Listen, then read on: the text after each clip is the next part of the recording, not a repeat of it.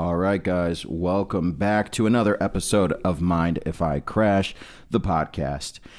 Uh, we're somewhere in season two. I'm not necessarily sure, but something's really been on my mind heavy lately, guys, and I just need to come clean with you. I'm wearing Crocs. It feels good, it's convenient, and I figured I'd be truthful with you. Onward with today's guest. He is a culinary prince from the Empire State. And as always, I'm here to pick his mind. One of the most caring and creative individuals I have the pleasure of knowing, Mr. Dylan McCarty. How are you, sir? Very well, Tristan. How are you doing today? I am great. I am Good. great. Thank you for being on. Glad so, to be here. I have a few questions pertaining to New York City. Of course. One being, I kind of asked you just beforehand is it called the Empire State? Is it called the Big Apple? What the fuck?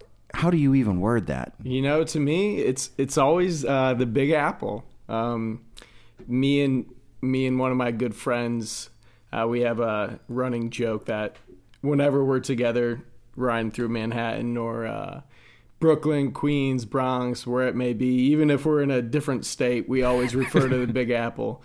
And we'll just walk around like tourists and be like, ah, the Big Apple, the good Big Apple.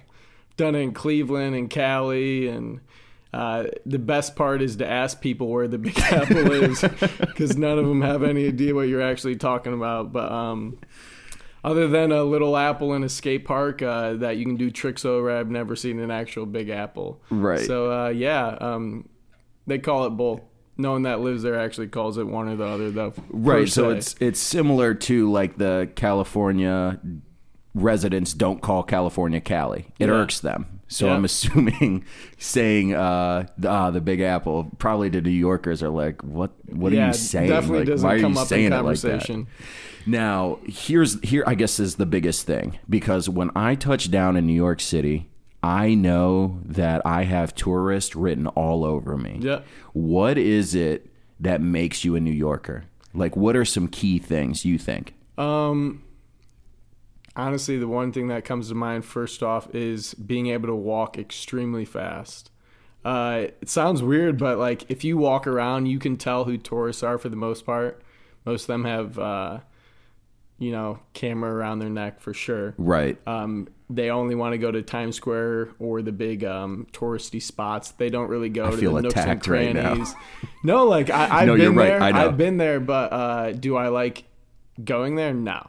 Um, there's been some drunk nights where me and some buddies have wandered that way just to to tourist watch, more or less. But um, the real way is someone who's walking fast and just basically has blinders on. On a mission. Yeah, that's that looks like a New Yorker to me. Okay. Because all the other people. Oh, the other main thing, um, when a homeless person goes up to you and asks for change, a New Yorker will act like they don't even exist. They'll just walk right past them, Keep it moving. even push them out of the way half of the time. So, uh, tourists will definitely stop and ask everything. You know, how So- did this happen? What's going on? I was in New York probably it was for one of my birthdays. Me and my mom flew out and immediately got right to I think we stayed in Times Square. So Okay. we were immediately like in that mix. And I just remember some street performers which they're everywhere Yep. come up and they're handing us these CDs. Two black dudes dreads and they're been like, "Hey man, we got these we got these CDs. They're free. Check them out." And I'm like caught up, you know. I'm a I'm a kid, but I look grown, and I'm Yeah. with my mom. They can't tell what's going on, and I'm like, "Oh, thanks, I guess." And they're like, "Hey, we they signed it," and they're like, "Here, man. All, all we ask is you make a donation for our next project." And I'm like, "I don't have money." Dude snatched it out of my hand so fast and was like, "All right, well, never mind then." I was like, "Damn, like New York is a ruthless city." Dude, I have been there. And the best part, if you look, when they sign your name on it, they use an expo marker so they So they can wipe it. wipe it off right after because they do that all day. Oh my god! So that Um, makes sense. yeah, All dude. right, I'm not the only one that got shit it, it ripped out of happened my to head. me uh, the first time I went there. Actually, I had a five dollar CD in my hand, and I actually paid for it. and me and my buddy listened to it over and over again, and it was the uh, the most fire trash that I've ever listened to in Bet. my life. Maybe, maybe Keyword trash though. right. Nowadays, I feel like any any hip hop can be trash as long as it's got a good beat. You're exactly. going Not somewhere. wrong there. So, New York culture is definitely its own thing. I don't think it mimics anyone else. It is its own beast. Um, just much like California, I think it it's been cultivated after years and years. Um, so more so than anything, what's a, a day-to-day fit? I mean, I feel like I'm always watching people wear Carhartt jackets, some type of cap, whether it's a beanie or a flat bill, something. What's a, a typical New York fit? I'll give you t- two seasons, winter and summer. Tim's. Tim's, oh dead Dude, ass, Tim's. yeah, yeah. Tim's usually cuff jeans at the bottom. Depends where you are. Like if it's an actual New Yorker, like a dude from the Bronx or Brooklyn, usually Tim's. Uh, each borough has a different spot, and each spot has like, you know, in in uh, in Queens, there's the Russian Jew area. There, there's Okay, yeah. where, where my roommate was from. Uh, that's just a spot that they're known for, you know, s- simple life. Um, they don't get out and do much per se, uh, but I The mean, they have, a, they have a different, yeah, they have a different style down there compared to the Bronx, and then compared to West Harlem. I mean, everyone has different styles, but when you get to like, I'd say, uh, like Manhattan, a lot of it let me say it, it's rare that you actually find someone from born and raised uh, that lives in Manhattan uh, from Manhattan. So Fair enough. the fit's a little different out there. It's those modernist, whatever's the vibe at the moment, you know. Right. So they Um, stay up on trends yeah, and fashion Hundred shit. percent. Look like they just walked out of an Urban Outfitter Right. H&M. Um, out there, probably a little nicer stores. But anyways, yeah. So it's just wh- whatever the vibe is at the moment. I mean, when I lived out there, I wore a bunch of sweaters, but I don't wear no sweaters no more. So, so Sweaters it are dead. changes. It changes. I like that. I definitely like. I I think regardless of so is that what you guys can? That's what it is. Boroughs, Bronx, Harlem, all that. Those are called boroughs. Yeah. So the five boroughs: All right. Yep. Which is Harlem, You Queens. Bronx, um, gee, Brooklyn, Manhattan. Then uh, is Staten Island a, a borough or no? actually, is there five boroughs? I should know this. no, I mean no, not No, really. Um, Stan. I don't know what's the fifth borough. Is it Bronx? Is it okay? Harlem, Bronx, Queens, Brooklyn, Manhattan. Manhattan. yeah. Yeah. All right. Fair enough. Hey, I'm learning. so am I. So am I. So I guess where you go, you're you're good everywhere, right? I mean, you can go to any of these boroughs as an outsider, or is that not always the case? Uh, you can. The, the honestly, the main thing is if you don't walk around like a tourist. Like like I said, you just kind of have blinders on and do your thing and don't look around really. Like I Right. mean, you can enjoy yourself and live a good life and be happy, but don't be just staring at someone who's like sitting on the side of the road like a little crackhead itching his arm. and It's like right, because they like, will probably fuck you it, up. expect it because then people are gonna know. Well, this dude's not from around here. He's never seen this. We can probably fuck with this dude if we want. But truthfully, I've never had any problems. Um, just like everywhere, though, it depends on what time of the day you go and where you go. Yeah. Uh, some places are better than others, but I've never once feared or been worried. I mean, there was a couple of times I fell asleep on the subway at four in the morning by myself, all the way up into Brooklyn or down in Brooklyn, then all the way back up to like the Bronx. Literally for a couple hours, just going back Cruising. and forth, and no one touched me. no one did anything. I like that. Uh, so yeah, it just depends. I mean, it's always different. Let me ask you this because I guess uh, pop culture kind of makes it seem like New York's favorite saying is "fuck you." Is that as as real as they paint it out to be? I mean, are you walking around telling everyone to fuck themselves? Uh, I mean, kinda, yeah. Okay. Everyone's fucking themselves out there for the most part. but uh, truthfully, so my my old roommate, he lives in the Russian Jew area in in Brooklyn. And I don't mean saying Jew in like a bad way. No, It's no, no. Yeah, yeah. That's that's what he called it. That's so. Um, but he um, wait, what was I talking about? the fuck yous. Oh yeah, he born and raised out there. Um, lived in Manhattan as well. Moved around, but uh, the one thing him and all his buddies say is "fuck out of you." That's what they say, and it's not like New York accent. they don't try to like push the New York accent. They just say it, And even when I was living out there, I was like, oh, dude, I want to pick something up. I want to Yes. like have that slang. I started saying it a little bit. I was like, this ain't it. This ain't, this ain't it. This does does any of that that that New York accent inevitably wear off on you? Oh yeah, for sure. I honestly, there was certain words I was saying. Like when I would say, like "fuck out of here," I kind of like would do it instead of. I mean, out here, Yeah, making it the say, white. "Get the fuck out of here, dude." right. but out of there, you just fucking put it all together. You're eliminating. yeah. Yeah. But um, I mean, some words did rub off. None that I can particularly think of right now. But uh, that is the one thing that I can really say I did try and, I like that. started integrating it into my vocabulary. So when I went down to Florida, I think the first few things, one, um, I mean, I picked up on I think more Spanish than I learned all four years of high school and yeah. in junior high, but it was a lot of like Florida cracker, like white people slang. So I remember one time one of our friends is in the area and she she calls me and I'm like, hey, she's like, I'm in Florida. I say, well, that's awesome. What are y'all doing tonight? And she said, did you just say y'all on the phone? And I said, "Uh, maybe I did. I said, she goes, you've been in Florida too long, dude. I said, damn. I said, and I still to this day, y'all has not left my vocabulary. Dude, that's one word I always say too. I always wonder if when I type it out or say it, I always think about it like I just said y'all. I Right. someone's gonna say something feel- for no reason though. you I feel don't like why I said it. Yeah. Uh, see, and it's just little things like that where it's just like it reminds you of the places you've been, I guess, in life, and I Yeah. like that.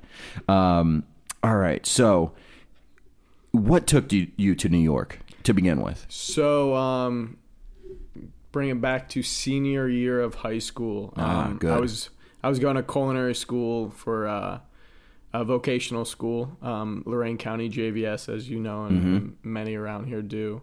Um, lucky enough to have an amazing chef who's actually retiring this year after, honestly, probably like 30 years Wow. 20 30 years uh, teaching out there um, amazing chef by the name timothy mickage Shout out, Um, chef. Yeah shout out chef. But anyways uh, my senior year i was planning to just go to lorain county uh, community college and they were starting up their culinary program. I think it was going to be the first or second year. And i was like set i was like you know i'm going to just go here. I'm going to you know maybe start a business of my own maybe take over my parents restaurant. I didn't really have a set idea on what i was doing and he kind of pulled me aside. Um, actually the last week of my senior year of high school, and he said, I think you should go to the CIA, which is the Culinary Institute of America Yes. uh, in Hyde Park, New York. And um, that's his alumni as well. So he was like, I really think you do well here. And uh, in a sense, I was kind of his go to guy um, for my grade, for my uh, graduating year. So we got along really well. We still talk all the, uh, not all the time, but here and there. And you guys keep up. yeah, help him out when he needs. Um, so that's what sent me out there. I, I applied that same night, I'm pretty sure. And um, like two weeks after graduation, I got accepted. That's huge. And I kind of freaked out, didn't know what I was going to do, and, and went for it. But yeah, that's that's what brought me out there, going to culinary school, um, going to Hyde Park. That's awesome. So, when you applied with him being alum, is it is it much like just applying? I mean, because this is is one of the best culinary in schools in not just the nation but the world. Yeah, correct. So, with him being alumni, does he write a letter of recommendation? I mean, what is the application process like to get into something so kind of prestigious? you actually do get a um, a grant, not a grant, a scholarship for having uh, an alumni write you a recommendation Wow. letter, him being that one. So that was awesome. Um, I did get a recommendation letter for, through him, and then a couple other uh, individuals that I worked with, uh, fortunate enough to work with throughout the years. Um, after that, I kind of just I don't even know how long I waited before uh, getting a response, but um, once I got the response, I remember just talking to this one woman in the office over and over again, like everything I need, just asking a thousand questions. And then uh, couple months later, by the time I actually got out there, I finally met her in person and sweetheart of a lady. Felt like you knew her. yeah, though. I was like, Mom, what's up? Yep. But um, so simple process. I mean, typical to I'd say to applying at most other places. But the thing was with culinary school, um, it's a very different curriculum, um, which s- sounds like it would be obvious, but when I went there, that's how I saw college. So a- actually, after CIA, once I graduated um, and finished working out in New York and stuff, I moved back home and went to Kent State Yeah. and that was a whole different ball game. I thought so. Culinary school, you basically apply, and it was a set curriculum from start to finish. Every three weeks changes up, different classes, different Oh, kitchens you work in. then. Yeah, Three weeks. So the first three months are one main class called fundamentals. They teach you all the basics of traditional French cooking Okay. uh, the mother sauces, different uh, cooking techniques, neck techniques, uh, stuff like that.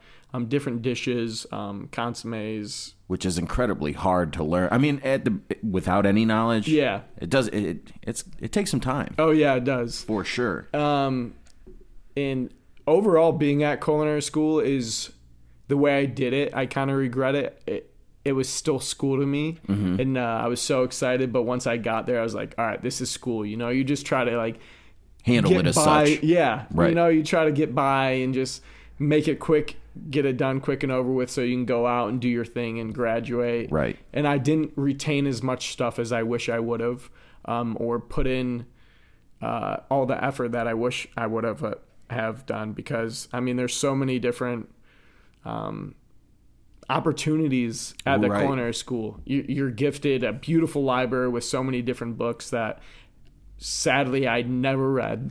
Um, I wish I would have. Uh, so many amazing chefs, some who were master chefs, uh, and there's only very few in the world that I was able to learn from. Um, great job opportunities after graduation and during school in general. So From networking yourself Yeah. and your skills. I, I get that. yeah, so um, although I have received a lot of skills and um, just a good mindset from being there. Oh yeah, and a the lot knowledge of in general. a huge network still. Lucky to have so many f- the friends that I do uh, and the people that I've met along the way. But I wish I would have uh, just taken a lot more from it. That's my personal Right. thing.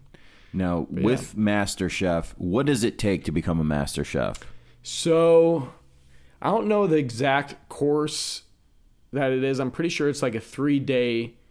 So there's a Man, there's a um, C- CEC certified executive chef which you have to take like a one day course of like all the basics and stuff and like be able to show that you can cook all the main things the mother sauces different techniques and stuff and then to be a master chef I, I forget how many days it is but i feel like it's like three days or something and it's just like the knowledge of basically everything but I'm Um, assuming they leave little room for error. yeah Don't Uh, break a sauce. I've, Get I've, the fuck yeah, out. I've never really looked into the actual criteria needed or or, or how the uh, process goes, but I'm pretty. It's a grueling process Yeah. from what I've heard. I mean, Three days? Oh my mean- god. I'm almost 99% sure it's three days, but there's also. I, honestly, I feel like there's only like 13 master chefs in the world. There's probably more than that, but Right, that just in my head. Like I, I remember someone telling me that back in the day, so that's what I always just thought. You know? Mm-hmm. Yeah, I never questioned it. The process in general is just Oh, yeah. Growing through culinary school is not a Yeah. an easy thing. No, um, The culture shock of going to Kent, though, what was that like? So, uh, you know, culinary school was small, knit. You knew everyone. Um, everyone had the same interests. I mean, everyone was going to culinary school. I- you I- immediately have a bond with Yeah, the next person.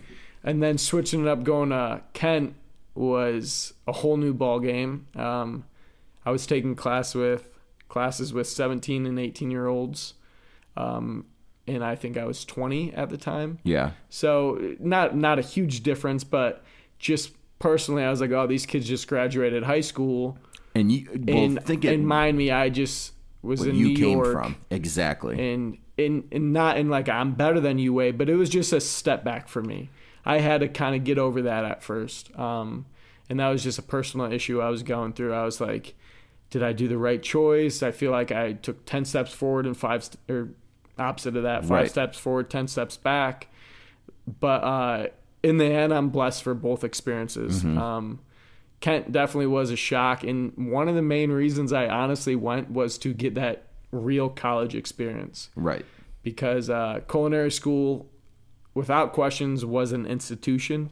Um, everything was uh, similar to a brigade, to a uh, military brigade. Everything's tight knit, in order, have to be, you know, They this don't exact fuck around. 24 7. Yeah. So I wanted to be able to enjoy my 20s and go party and get shit faced and not worry about anything and and skip class without knowing I just failed for skipping one day. Like, Right. And college living is different. Oh, you know, 100%. 100%. It's a different vibe. It's a, a tight.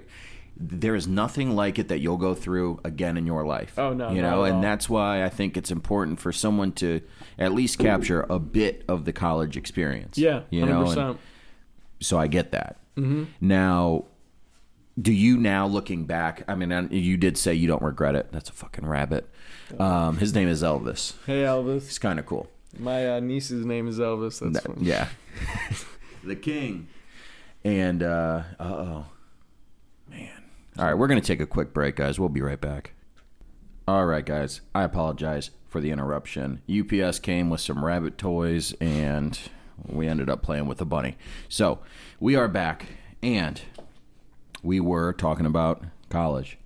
So, um you don't regret it, which is good. Yep. The the mindset you have to have though to complete one kind of like grueling boot camp experience and Yeah. then just go right into like another uh, you got to give yourself credit on that end as well though because most people i don't think really have that i mean very few people have that determination to go get to complete one obstacle and then immediately try to complete another Yeah. I mean, so in that way, you know, it is it is amazing, but that's always kind of been your grind, has it not? I mean, Um, in a sense, I mean, I mean, even growing up, think of sports. Uh, dude, you were the only kid I knew that could backflip. oh, dude, me and Brian Young, Brian Yes. Young too. Him and I uh, did some backflips off. I, rem- yeah, I could do flat ground backflips. Yes, and he couldn't and then he could do backflips off of big A like, stair set or yeah, something, like right. yeah basketball hoop and stuff like that and i couldn't so one time we tried to we like taught each other and i went on top of a slide at uh powers or harris wherever it was. And i like went straight up and just came straight down on my head on the slide and like fell off into the mulch. And i was like oh shit dude that wasn't cool. I'm gonna try it again. And i landed it. Oh, you stuck it? yeah, he See, like, you got to push away, and I was like, oh, okay, that makes sense.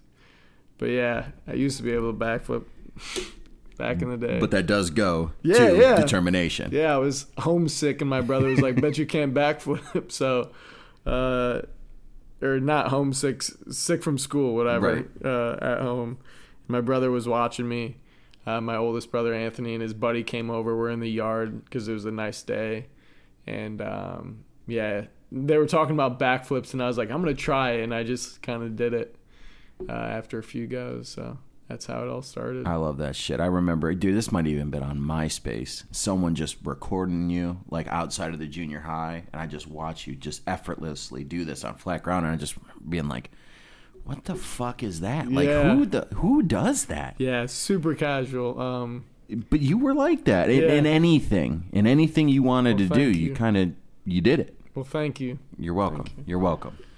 But I think it does obviously show what you've done, obviously, in your uh, young adult life and into your adult life, the things you've accomplished, the things you've you know decided to do. Um, back, kind of going back a little bit. I know I'm taking you all over the place. Um, you're you're in culinary school Mm-hmm.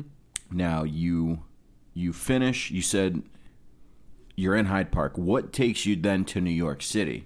So um, it's it's based basically on the curriculum. When I first moved out there, I moved straight to Hyde Park, which is an hour north of the city. You got to take a train along the Hudson River south to get to New York City. Um, takes you in a Grand Central Station and different spots throughout Harlem and whatnot. Um, anyways, I for this cur- curriculum for CIA, you have to do a six month uh, internship. Uh, we call them externships uh, for some reason. Anyways, when I was applying, like, you know, I was looking up all these different places, and then Was it paid? uh, yes, it was. Okay, that's Uh, why. not all were.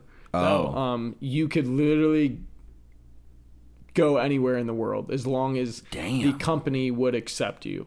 Um, and then as long as they met the criteria for the culinary school to kind of have a uh, just mesh everything together because they have to be able to grade it and like put it into your grades and stuff like that. So you can go anywhere with kind of within reason. Yeah. Okay. Um, I had, I had people that I knew go to Australia, Canada, different parts of the U.S. I mean, literally all over. Um, so that was a cool thing. It opened your the door. I mean, you got your foot in the door at least Mm-hmm. uh, to many different places just from applying and being a CIA student. But at the same time, during that time, I mean, it, the CIA stigma wasn't the best. Uh, being a student, it was kind of like, oh, you're this preppy little asshole. that Okay. your parents have money, they want to get you here, which wasn't true. I mean, most I, I knew friends who could barely uh, couldn't really afford food at the time, and um, luckily enough, I had my family helping me when I needed. Uh, for the most part, I did a lot of stuff on my own to the point where when I was actually living in the city, I ate um, a dollar slice pizza seven days a week uh, just to be able to. so you guys were getting it. Yeah. Yeah, It's yeah, I mean- actually the farthest Yeah. uh, stereotype Yeah. from the actual truth. So like I mean Wow, if I needed help or money, my parents would have helped me without question. I mean I'm blessed for that. Mm-hmm. But I didn't want that help uh, per se. But um I like that. yeah, I like that a lot. it's just kind of my thing is like a, main reason why I even don't want to take over my parents' restaurant is I kind of want to struggle and like figure things out for myself and be able Beautiful to things come from earn it. something that I put that work in for rather than just feel like something is being handed to me. I like that. Um, I just don't want that feeling. Um, but or don't like that feeling. so you like that long Not that I disrespect that. Like Absolutely. if someone no. has that, hell yeah, that is awesome. I have friends and family who are lucky enough to have family that has businesses that they can go into, but I, I just not for me personally. and you kind of enjoy much like I I mean I I do as well it, kind of Yeah. uh, you like to kind of put in that footwork to see a long-term goal pay Yeah. off Yeah. which man is that shit fun Hell yeah, it is. and it builds It is. character which I don't think a lot of people are comfortable with doing Yeah. and in times I'm not you know Yeah. sometimes I'm like fuck I don't want to do this Yeah, like dude, I really don't want to do it That's how I am right now, you know. yeah that's awesome dude But um, so yeah, what actually brought me to New York City was uh, I, I was asking a a family friend, someone we grew up with. Uh, he was a chef in New York City at the time. Uh, one of my brother's best friends and roommate at the time as well. Uh, my oldest brother Anthony, and I was asking him like, dude, what questions? Or, or, or what kitchen should I go into? Should I try out? And he's like naming a bunch of the greats um, Daniel by Daniel Boulud. Um, he was talking about Per Se, maybe going out to Pebble Beach, um, which in California is one of the best resorts in the world. Just absolutely beautiful, great golf course. I mean, they have a tour uh, stop there every year. It's it's known for Wow. for being absolutely just for their dining no, uh, sorry, a PGA golf tour. They have oh a yeah stop yeah there every year. absolutely So Pebble so Beach, that one of the best. place Like, I didn't yeah. know that was a resort so absolutely gorgeous out there. Um, Yeah. that was a that was an idea, and then he also mentioned EMP, which is 11 Madison Park. Um, this ended up being the place that uh, I went and did a stage, meaning basically going in and applying uh, firsthand, working for the day for free to see if I am a fit for the restaurant. I like that Um, so I, I did that for a couple restaurants, Daniel being another one of them. Um, didn't work out there. Uh, honestly, I just wasn't prepared. Kind of like didn't have all the knowledge. I mean, didn't have all the knowledge to to be be able to go there. Do you think they're Um, pushing you though a, a little extra hard just to Oh yeah, the stress test? hundred percent to see if I'm just like a, you know, a, a, a bozo in a chef jacket or, or Right. someone who actually has the time and and care to spend reading and researching and and putting my heart out there and and busting my ass every day to be in a kitchen that I want to be in. Right. Um, but uh, my my buddy he he mentioned EMP, and I honestly had no idea what EMP was. I wasn't like all the restaurants that I knew about. I learned from my friends. Like they would be like, "Oh yeah, this chef, I have this book and stuff." I was never the person who like grew up reading chef books or like really knew a lot about actual fine dining or different things like that until I got to New York. Which is okay. I Yeah, mean, you, if you like to learn hands on, you're Yeah. you inspire yourself, Yeah, which is okay.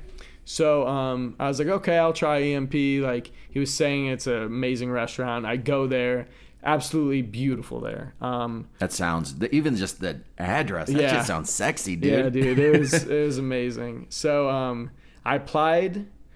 Uh, one day they didn't respond. About a week later, I applied again, just emailing, putting an application, uh, writing them. Uh, you know, I'm CIA student. I'm looking for an externship. I would love to be there, uh, working at EMP, learning for myself and uh, being a part of the team, growing. You know, um, and then I applied like I waited. I was like, damn, they're not going to respond. So I was like thinking about other places. Then I applied one more time and then called the same day. And I got in touch with uh, one of the women in HR. And I was like, and honestly, it felt like she accidentally got the phone handed to her, but she was the main person in HR. And I was like, hey, uh, this is Dylan McCarty. I put in a couple of applications. I just wanted to check in on those. Uh, I'm a CIA gra- or student. I would really love to be a part of uh, your guys' team. If I can come in and do a stage anytime, that would be amazing. And she was like, oh my God, I was just going to get back to you. Uh-huh. I was like, awesome, cool. so they gave me an opportunity, got my foot in the door. Um, I went in and did a stage, and I had to cook a traditional French omelet for the sous chef, uh, Chef Chris Flint. Um, and uh, I did. He gave me two eggs in a in a steel pan, a er, so basically it was gonna stick. So the goal was to cook it perfectly, have good flavor, and make it not stick, and be able to roll a traditional French omelet. No room for and, air. and I practiced over and over again, knowing that that's what he would have me do. I kind of had a buddy who used to work there that kind of helped me out with that. Cool. So by the time I got there, I was Ready? I was good at French omelets. And my friend said, "Don't do anything crazy. Just make a beautiful French omelet, season it well, rub, uh, put butter on top, and leave it at that. Roll it nice. Make sure it's got good color, runny inside." And that's what I did. And uh, I brought it to him. He was like, "You know, with 20, 30 minutes." To make a French omelet, most people and all the ingredients you can think of, most people bring me a beautiful French omelet with onions and mushrooms and and uh, or a little salad with it, you know, different things, fennel salad, whatever it may be. Mm-hmm. And he was like, "And all you're giving me is just an omelet." and I was like, I was like, to be honest with you, um, a chef. His name is uh oh I just blanked out on his name. Anyways, my friend who had the insight, um, Chris Ono, that's his name. Okay. Chris Ono. I was like, he uh, is a friend of yours and told me, or he used to work here as well, and he told me if I'm gonna do it, just do it right and do it perfect. And Simple, that's what I easy did. does it. And he was like, and he looked at me and kind of smiled and was just like, okay. Um, and long story short, I got the job. You got Uh, respect yeah, points there yeah. too, though. Uh, he ended up that chef, Chef Chris Flynn. He didn't like me too much. Him and I got in a couple fights. Uh, it- yeah, but um, in the end, in the end, he grew respect for me. There was one situation in in in particular where uh, we were face to face after drinking, and um, literally pushing each other back and forth, and he and he was like, "I dare you to hit me." He was like, "You're done. Your externship's done." Blah blah. blah all this shit. He was like, "Do something. I dare you." He was like, "I used to beat motherfuckers in the street all day because he actually used to be homeless." Oh shit. So he was like a hardcore brawler, Gritty. skater dude, like, and he just didn't fucking like me. And um, and I just looked at, or like I pushed him, and, he, and then he said that, and I just looked at him, and I just walked away and didn't do anything. yeah. And the next day he came in and he was like, and uh, he sat me down, and uh, basically said, "I've been trying to break you down this whole time, and you haven't." And now, like, he actually, what started the pushing match was we were just drunk. He was talking shit, and I was like laughing it off. And then he gave me a tapper, Damn. and that's when I pushed him. I was like, "What the fuck, dude?" And like, and Yeah. everything ensued. But um, he was like, "I've been trying to break you down and and all this stuff," and he was like, and from there on, he he respected me more. He was a lot nicer to me. Like every day was cool. He'd always say what up. But before that, he was always just a dick. now, do I you mean, go ahead? so to give the people listening and you a insight, EMP ended up being that year the number one restaurant in the world. Um, so this is why, or a big reason on why he was just kind of break people, trying to break people down, see what their true like value is and reason for being there. Like he, he, he told me this. He was like, I didn't know if you were just some rich punk who thought you could come in here and like you were a hot shit and you would end up being nothing, or you actually wanted to try Waltz and bust your this. ass. He was like, I was gonna, I was trying to see if you'd leave and quit, or you'd stay and and keep your head down and keep working. And he was like, and you did that. You you stayed and you keep doing your thing. So after that, he kind of had respect, but it was a rough road bef- up until that, you know. I think it's I I think it's amazing uh, what the culinary world, just the vast amount of people that you run into, and Yeah. it kind of goes back to exactly what you said that that CIA badge can either be worn with honor or can be worn and disrespected. Yeah. you know, people will always make their own own opinions. I'm sure that in in New York, just the state in general, um, especially just being a powerhouse for influence um, for food in the entire nation, in some places the entire world, they're going to be quick to judge the CIA student. Oh yeah, I mean, I get it. The thing is, um, outside of school and you're in a kitchen and you're working, you meet so many different walks of life where you guys, once again, have one interest, but everything else can be total opposites. I mean, you're you're talking to a man that was homeless and is now probably one of the most hardworking people in that entire kitchen yep, uh, it's amazing. I always thought that there was like a beauty behind that. As much tension, I feel like there always is in, Yeah. in the restaurant business. At the end of the day, there's like an alliance, there's a brotherhood, there's a camaraderie that's just under that skin of, of tension and, and arguments. yeah, without know? question. It's Um, which is awesome. it's a beauty, that's for sure. It's it's a beautiful thing. I mean, to be able to experience that, and the main thing that always drew me to the culinary scene was just the sorry the like-minded individuals like i wanted to do this i wanted to be this cook i wanted to you know work at these restaurants and talk about this and on the weekends me and my friends were going and buying different ingredients and just like fucking off and, and making random shit just for the hell of it. Stuff we've never tried stuff that we were good at to show others teaching others how to do stuff. I had a friend from japan who would show me traditional things a friend from uh, new orleans who sho- showed me some stuff a friend from um, the Philippines as well, who, who who had random shit as well. Like, Right. so I was getting From to what they grew up Yeah, on. so I was getting to learn a little bit about all these different cultures and, and cuisines, and and being able to be in a kitchen and and talk to these different people from all around the world about what they've gone through to get where they're at um, is one thing that I was truly blessed to experience because in Kent, although I met a lot of amazing people, I didn't have that. That's kind of what dropped me out of the food scene because in my head I would think about all this stuff and I'm not one who goes out and really talks about my experiences. Mm-hmm. Um, I have even close friends who don't know I worked at that restaurant or or know that I worked there and don't know how prestigious of a restaurant it was or it is still. Sorry. Um, so you know I, I stopped being around those like-minded individuals for myself and having that kitchen mentality that rough ri- uh, rugged uh, feel with you know that hard work and passion.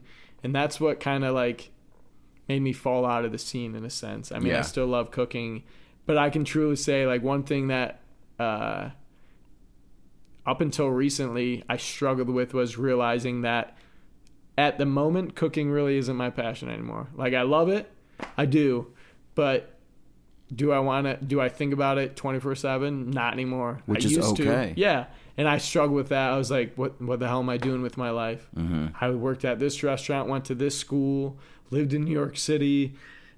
at 18, 19 years old, was str- like living the everyday life that people were were lucky Dreaming to to be, yeah, have. dreaming Yes. to do and and fortunate enough to be able to do that and and now I'm here and I like I don't even remember half the shit like I didn't retain so much stuff and that's why earlier on I wish I would have taken that culinary school approach more serious and and read and and done all those things to at least um continue invoking my thought process in in the food industry and in food and stuff I like that. Yeah. Um, you know, the main thing is, is and really what kind of it didn't change my perspective. I, you know, I, I adore you, but what what kind of gave me more respect for you is the fact that you didn't read up on people. You didn't read up on famous chefs. I feel like for for me, like it's easy for me to pull a lot of my approach and mentality and thought process to the culinary world from what I read from Anthony Bourdain Yep. and, and and just reading. Uh, you inspired yourself, which is in in in some ways the coolest thing. You're not looking to pull influence from another source. Yeah. You're not looking to mock. You you kind of create your own. yeah I never thought of it that way but I mean, that's cool. to think, yeah It it's is. cool to think about Um, and and I think that it's hundred percent okay to not be passionate or um, think that that's the right move for you right now. I mean, I struggled when I was when I when I knew I was done. Um, just leaving the scene in general, I had just worked through all these milestones in, in the career that I thought I would do for the rest of my life. And you know, I remember trying to quit, and they were like, "Can you at least give us, you know, another month?" I tried to push it out longer, and I just remember by the end of it, I was so done with the cooking and just everything that I somewhat resented it to the point where, I mean, I have a conversation every day where people are like, you know, what did you do before you were in sales? You know, oh, I was a I was a sous chef. Oh, I, I did this, I did that, and they're like, why the fuck are you not back in the kitchen? And I said, because it's not what I love to do. Yeah. and, it's okay, you know. But for the same time, I, I feel like I was so used to it, and it matched my lifestyle because once again, there's so many different Dude, personalities, retweet that, bro.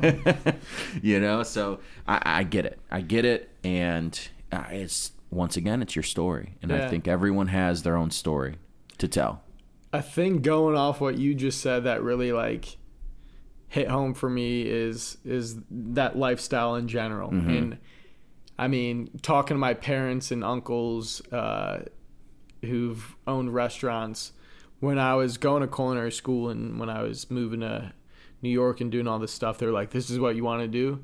You know, this is hard work." And I mean, I've seen my parents have owned a restaurant for 35 years. I've right, seen it your my whole entire life. life, Yeah. exactly. So I, I know what goes into it. I mean, they themselves were work six days a week, twelve hours a day almost. Um, both parents, uh, they're constantly there. Um, so my whole childhood, I, I knew what it was like to to have something that was yours. In in order for it to be yours, you gotta fucking put in the work. I mean, it doesn't come easy. Otherwise, everyone would do it, and or be successful at it. Um, but you know I, I got asked that over and over again like this is what you want to do you know it's hard work you don't get holidays like you're working all the time Yes. and i'm like yeah this is it and i for years and years I that was the the truest thing to me i was like yeah without question Yep. this is what I want. And then not until I went to Kent and um, worked some other jobs, and even more recently, within the last two years, more got into uh, stocks and trading and, and, and stuff like that. And I'm not great at it. I mean, I've made money, yes, but um, so much to learn. Uh, but once I realized I can make money without having to fucking work Nights. all day every day. Like for instance, when I was a sous chef at a restaurant called Green Fig, that was uh, when I moved back there for one of the summers. I would go back and forth for the summers. When I was living in Kent, I would go back to help out at different restaurants. So uh, I was a sous chef at a restaurant called the Green Fig. It was an Israeli restaurant in Hell's Wow. Kitchen. um, a couple blocks from from the west coast of or west shore of Manhattan. Um, but uh, I mean, I worked six days a week, and I would get in at 11 a.m. and leave around two to three a.m. Man, Six dude, days a week. So that was your life. yeah, dude, and I fucking loved it. Yeah. I loved it. And I went from that to going to Kent and then now making money, more money than I did just by trading and learning about stocks and stuff. Now I'm like, I don't have to fucking slave my life away to be able to make a good living and enjoy life and be able to say, oh, yeah, I went and did this. Or, I mean, my parents just started traveling recently within the last five to 10 years. Before that, they never fucking left. They didn't take any breaks. Grinding. Even still, they only go once a year at most Mm-hmm. somewhere um, to enjoy themselves for a week. And then it's right back to And- it. being, I mean, my dad's 60, my mother's 63. To go once a week when you're that age after you've owned a restaurant for 35 years, s- y- It's got to be crazy. yeah, with all the work they put in, if you put that same work into into finance or into stocks, all like they would be fucking millionaires. Right. They would not have a worry. They would be retired. They would mm-hmm. but with your own restaurant when you want it to run the way you want it to run and and, and keep going on for hopefully generations, then you gotta fucking be there. It's like having a day. child that is always an infant. It always requires Dude, attention and care. Exactly. Hundred percent well said. Yeah. And uh, so I just realized, you know, that lifestyle isn't for me anymore. That's a main reason why that passion for cooking kind of left because I was like, I want to fucking travel and explore. And I do want to like move overseas and learn about cuisines and cultures and still have food involved in my life, but in a more realistic way to me. Yes. Where I can still be a Enjoy. happy individual. Yeah. Absolutely. And and for some people they do. They that there are people that I have met along this culinary adventure where I understand that that is them. Yeah, that is 100%. if anyone was made for it, it is them. Yeah. And I and I love to see it because they're the they're the generation. They're our generation Yeah. that's going to continue to innovate and, and create and change what we know as culinary. It's culinary uh, inventions, and I like that. But Mm-hmm. for me, it's if I continue to keep this mindset, especially with where my life's at today, I will do it at the cost of my family, my daughter, anything that I hold true, Yeah. because that has to come first. It always has to come first if you want it to be successful, if you choose to be successful Yep. Above all else. You know, you have to put that number one on priority list. So I get it. You know, Yeah. I, I 100% get that. I I like that. I don't think I've ever actually heard that directly from someone. So Yeah. I like the way that you kind of broke that down and, and, and got into it. Thank you. The other thing is just like it is for some people, I always feel like like the stock market is for a particular person as well. It requires a patient, knowledgeable, and uh, hungry person. Yeah. Because the average Joe can't just walk into that job either. You Yeah. know, they can't just walk into day trading and, and immediately become great. Yeah. You know, so I, I guess I give respect on either end. Yeah. Um, and there's, it, yeah, keeping that nearby. You know, it's always a, it's always a, a gun in the holster. Mm-hmm. If you need to use your creative skills, you you can. Oh hell yeah, that's the thing. I, I mean, to have gone to the school, schools I have, even in high school, and then, um, college for both culinary and business school at Kent, and then to be able to work at the restaurants that I have and uh, be a sous chef at another one in New York City, a successful one, and and have managed at my parents' restaurant and other ones. Uh, if I need a job in cooking, I'm lucky enough to be able to have like most places. Uh, I I think would be happy to have me, but uh, also I still have to put in that work. I don't expect anything to get, just Hand it handed to you. to me. I don't think you would. Yeah, I don't yeah. think you'd take it if it But was. But like, but yeah, you know, I mean, Do you have a lot of friends that you went to school with? Where are they all at now? Are a lot of them still in in the business? yeah. Um, I mean, half and half. Okay. some of my i mean i have some talented friends that uh, are very successful that have been sous chefs at different places that have been pastry chefs and and and um, seconds. But I also have friends that have nothing to do with food. Like Mm-hmm. nothing in their life has anything to do with food. Um, who've gone back to school, business school, or or uh, finance, and, and doing all these different things, or traveling, and we're starting podcasts. I honestly I have friends doing all these different things, but um, I mean, just like most places, I mean, growing up playing baseball, you know, everyone's a baseball star, but uh, some people continue to do it, some people stop. Right. So it's the same same uh, sense That's a cool But- analogy there. but with I, I am very lucky enough to have a lot of friends still in the industry when I do go, go to New York City or or uh, Los Angeles or wherever I may be that I kind of have that hookup And you- going to different places which Right. is pretty dope that's always the best part of it you know You feel like the man. going to yeah you do you do um i there's many times that i've gone to very expensive restaurants absolutely amazing michelin star rated restaurants that i've eaten for free um just because of who i've known That's- and a couple hundred dollar dinner for myself uh, that i've eaten for free just from those connections and connection. yeah the network. and that's that's what I love and uh, lucky for. But um, yeah, I do have a lot of friends out doing their thing. My cousin Davey, he's freaking killing it, Absolutely. dude. He's come a long, long way. That's one person I truly am envious of. He's got that awesome passion. He's constantly working. He's Mhm. constantly doing his thing. He kind of like dabbles into a little bit of everything. Like I really never know what he's like honestly doing because he's just got so much shit going on. grinding. But yeah, I'm envious of him. He's he's enjoying New York City now out there, uh, busting his ass. Uh, that's one person I'm really happy to see doing well for real. Yeah. Shout out Dave Um, George. Yes, shout out Davy George. Amazing talent. Follow. Actually, Yeah, hold on. I'm going to pull up his IG so you guys can follow him. I am telling you, he lives life like a movie. Are you pulling it up? Yeah. Yeah. Shout out his handle. It's David underscore George underscore official underscore.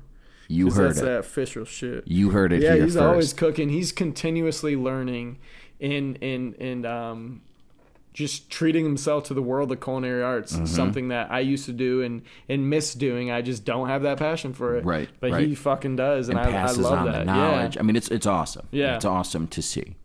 Um, so tell me if you ever still carry around some of the lingo because I will sometimes get. It's only from someone who's been in the business, but Hmm. if they say something to me and I'm like heard. Or if someone tries to like say something snobby to me, I'll be like, "Yes, chef," right away, chef, and, and they'll be like, "What the?" F-? That one's more apparent than the heard. But when I say heard, people are like, "What? The, what?" So that's different for me because so heard is a common term. Yeah, Um, when I went to culinary school, I said heard a lot, especially at JVS. I said heard a lot, and then went to CIA, would say it, and then people started saying stuff to me like, "Oh yeah, don't say heard, say oui," meaning yes, which is French for yes. Ah, Okay. And I'd be like, oui, like, oui chef, yes, chef. Um, and then I was told this by kitchen veterans living and working in New York City, chefs, sous chefs, uh, line cooks and stuff.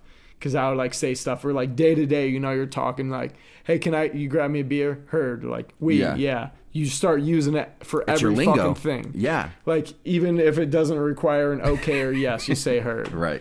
Um, but uh, so when I was out there, like I, I started switching it up because they were like, yeah, people will make funny if you say that. So then I went to a place, EMP, where everything was oui, oui, yes, chef. Like you didn't talk in the kitchen, no music, no phones. If you did, you'd be thrown out. Like, like Oh, you didn't fucking yeah. speak. It, it was literally just a cadence. You stood where you needed to stand. You did everything the way it needed to be done. Um, and all you said was "oui" or "yes, chef." That was it. Uh, but then I come back home and I hang out with friends who are great chefs around here in Cleveland at Dante, and they say "heard." Mm-hmm. And then I go to like culinary events out here, and all they say is "heard." So That's how it is like- in Florida. Yeah, so it's different. Right. Like here, if I say "oui," they'll probably like, this dude's a fucking loser. so I mean, it depends on where you are, but that lingo it holds true. I don't say it as much. Yeah. As soon as I step into a kitchen, though, like riding a fucking bike, it just comes back. Right, though. right, and I'll Um, even be shopping. So like, this is what's funny is is I'll be shopping. Put put me in a Giant Eagle, Walmart, Yep. Target. I'm pushing the cart. You know, you hit you get that awkward spot where you got carts all over and there's people picking shit, especially with COVID. So I'll start hitting calls. You know, behind, coming around yeah. to your left, and it's like Or even in Spanish, dude. Like, because I work with so many Spanish dudes, Yep. so it's. it's uh, just funny. yeah. It's, it's so funny that it's like it's it's engraved in my brain to the point where obviously if I was in New York and someone said, "Yo, you're gonna get made fun of," I'd eliminate it immediately. But it just like just rolls off my tongue now. Yeah, dude. Behind though. Behind? So true. I always say that, no matter where I am. Uh, man, that was one thing. Like I came back home, and my parents would say that at Old Town. Mm-hmm. But there was a couple things I, I'd like to think I instilled into them after coming home. Like, uh, it, and that was definitely one of them. Isn't that cool? They're now like they go out of the way to teach new uh, hires to stay behind. It's a safe way to do thing. Um, obviously, in being in the kitchen, hot stuff, sharp stuff, um, expensive stuff. So it's always a good way to communicate. Communication is key for sure. Yeah. So yeah, it's cool, you know. Just to, Mm-hmm. my mom will walk through the kitchen, and be like, "Behind, behind." Like I'm like, "Damn, Denise, you little, You said, "I you gotcha." little boss ass bitch."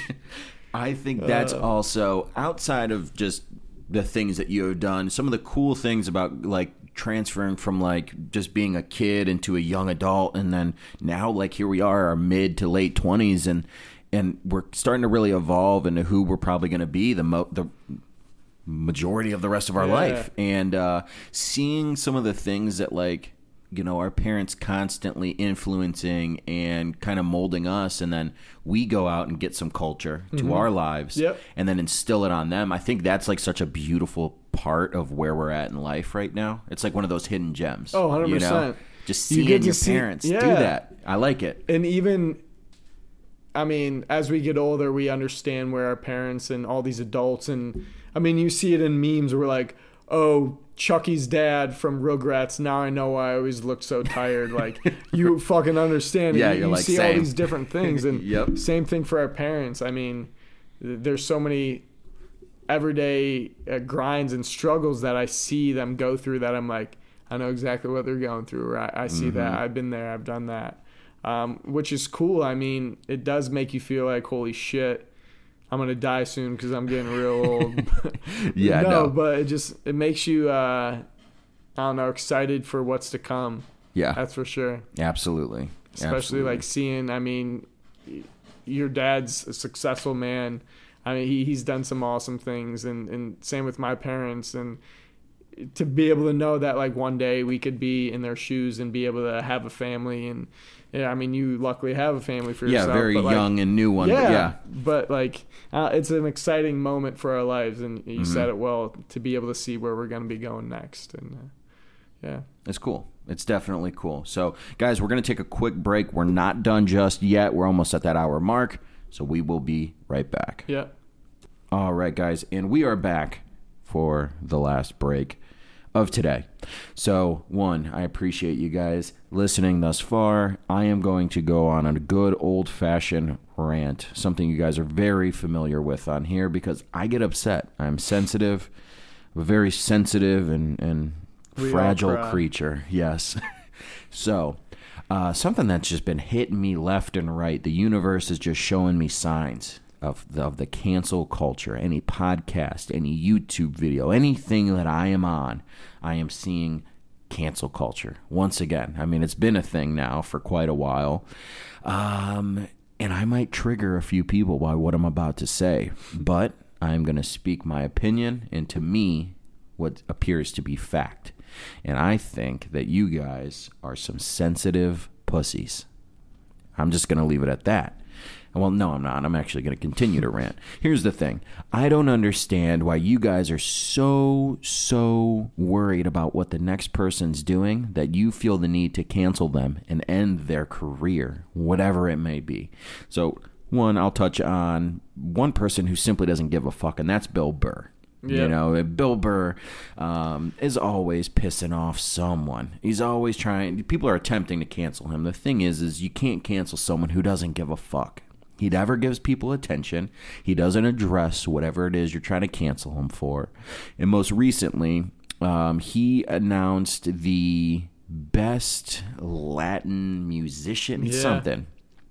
Was that the Grammys? What was it? I think it, yeah, it was the Grammys. Um, but it wasn't aired. It was like a it was little a pre. side. it was the pre-show, and he gets on there and butchers the names, and then proceeds to make a joke. Like you know, he makes a joke about feminists. He makes a joke about all this different shit, and uh, once again, just pissing people off. Um, I just don't understand where how miserable you have to be to end someone for something that was said and something that was meant to be a joke. You know, I, I get that the world and maybe the Gen Z movement has changed the way people approach things.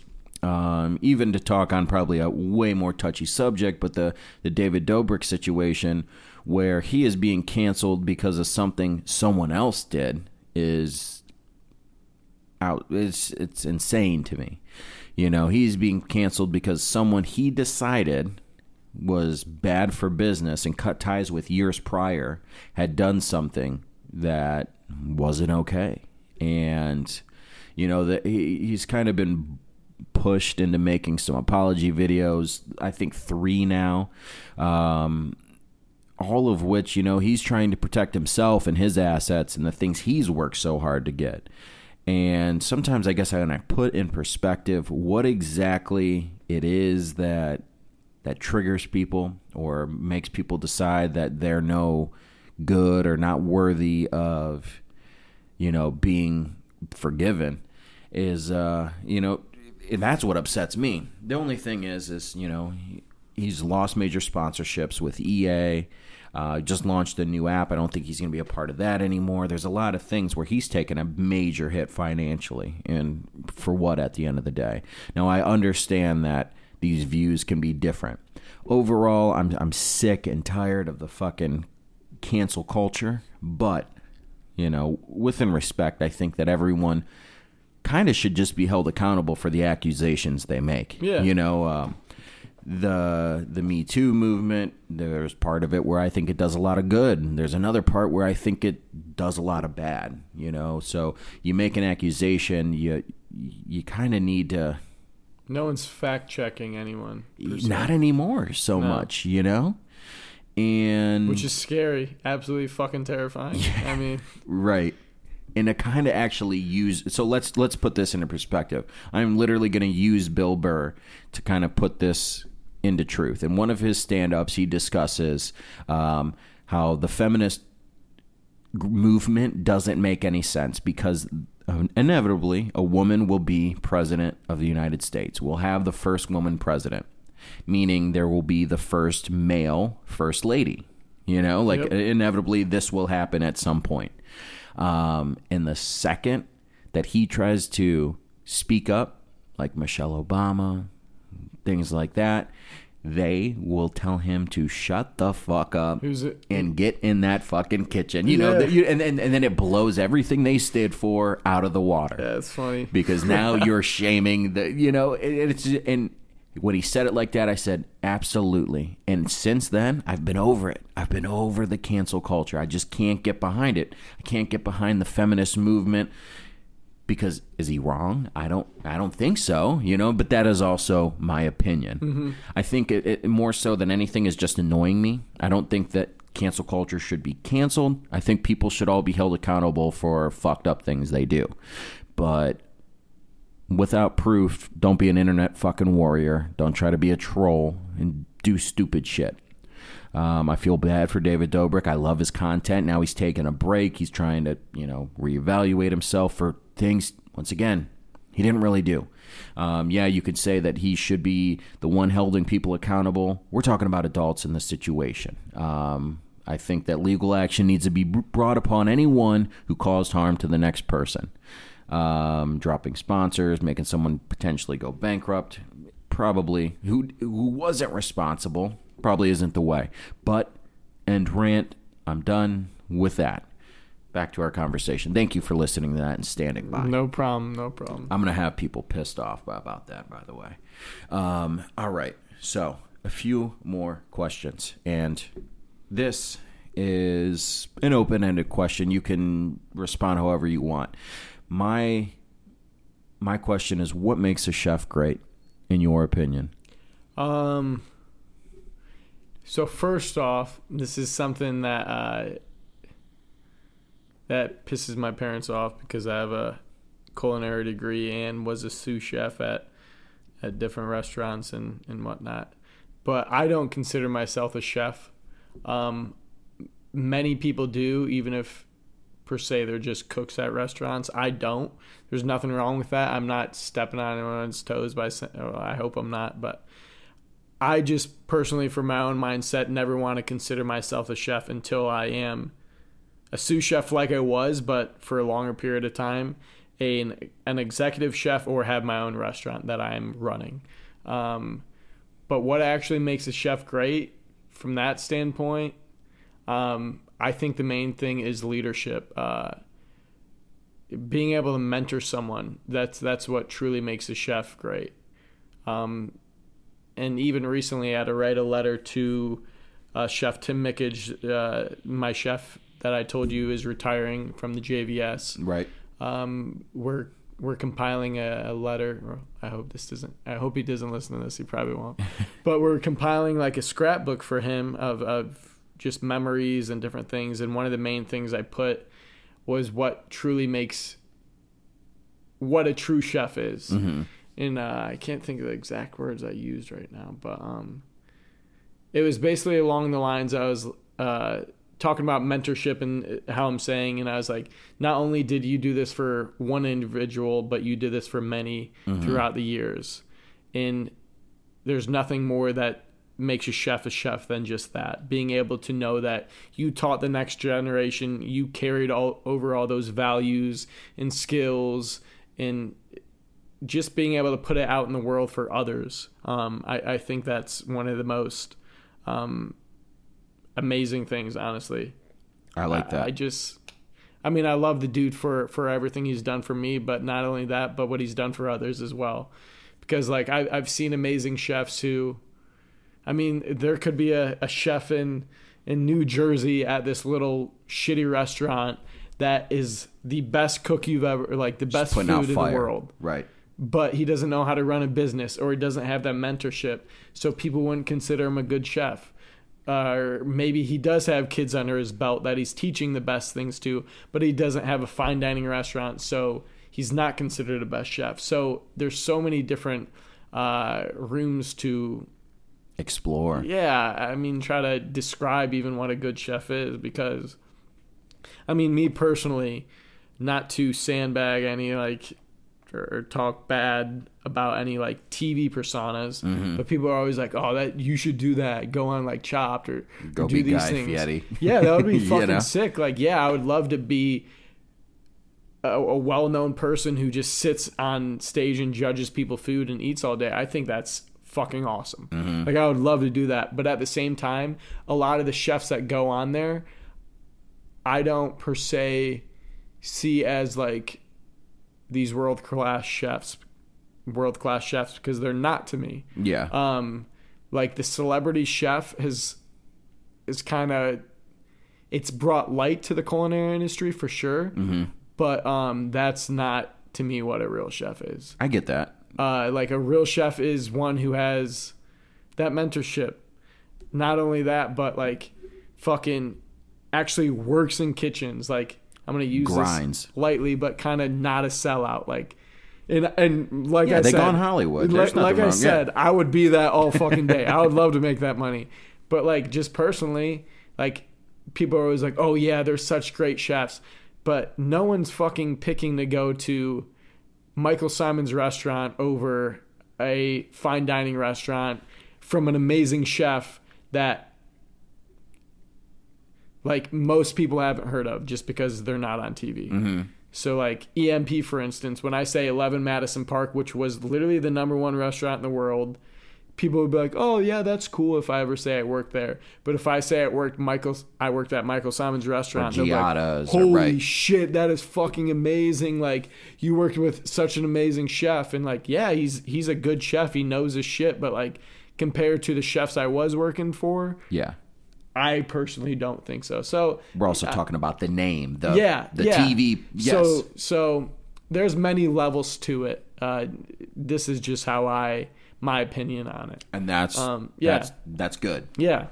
I like that. One, um, I heard before, and, I, and this has always stuck with me. Um, you know, your a, a, a- a person's work, a person's a person dies two times. One at their physical death, and again when Dude, I their- saw this- I when their this- name, their last Yeah. name is ever mentioned on this earth. Say that again because I just cut in front of you. I'm No, sorry. that's okay. A, a, a person is dies twice. One at their physical death, and again when the last person ever utters their name Mm-hmm. or any of their work. And I think that going along the lines of what you said, mentorship, leadership, you will build a legacy far longer than your life if you instill your knowledge on the next person. Mm-hmm. I have met plenty of talented and creative individuals that don't want to share that information. Oh no. And I get it. Maybe on your deathbed you will. Maybe you will leave those recipes or your style or your technique or your secret to the next person. But to spread it to the masses means you just want people to enjoy what you have created. And I I somewhat agree with that. Yeah, hundred percent. Um, I think that the TV personality, you get a few different types. You know, for me, um, Anthony Bourdain was just a huge influence for Oh, me. yeah. I think for, For TV, many. And the thing is, he worked at great restaurants and from a young age and Mm-hmm. busted his ass, worked in all around the world, and, and and and put in work. Yeah. Um, I think he might be the most in tune with that gritty culture. Well, not anymore, but you know, Yeah. even on TV, you could still look at him and be like, "That man is is he's that's what he's made for." Yeah. You know, uh, TV or not, he would have been great either way. Um, then you look at you know some other people, and I'm not gonna start bashing people as well. Um, when I went to Vegas though for my 21st, you know we we ate at Gordon Ramsay, we ate at Giada, um, and great, great, but there's also places where I've much I've had much better meals. can I just say this real fast? Of course you can. the thing about that when I go to Gordon Ramsay's restaurant, he's not there. No, He's no. not the chef there. He really isn't. His name's there.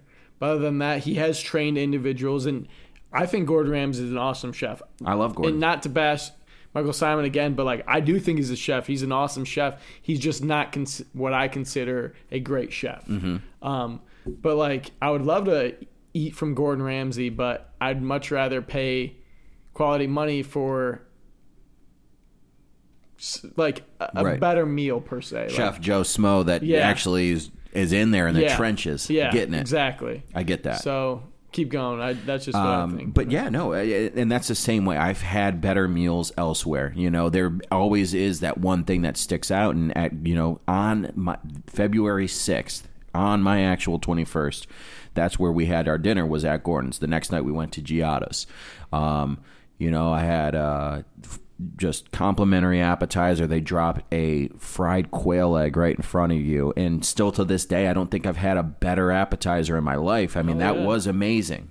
Um, but going through the rest of the courses, I mean, yeah, it was good. It wasn't my top, Mm-hmm. but respectfully so. You know, once again, like you said, Gordon Ramsay wasn't the one that cooked it. You know, I Yeah. get it. You know, he might have trained and, and things like that. So, um, you know, I think it it changes the approach of me traveling too. Now, now that I have that under my belt, I think I approach um, what I like to to do when I travel and where I like to eat uh, isn't based on status of you know fame, things like that. 100%. So that is definitely definitely cool and and kind of unique. I guess it's a unique look because to the everyday person, they're going to go off of what they they see. You Yeah.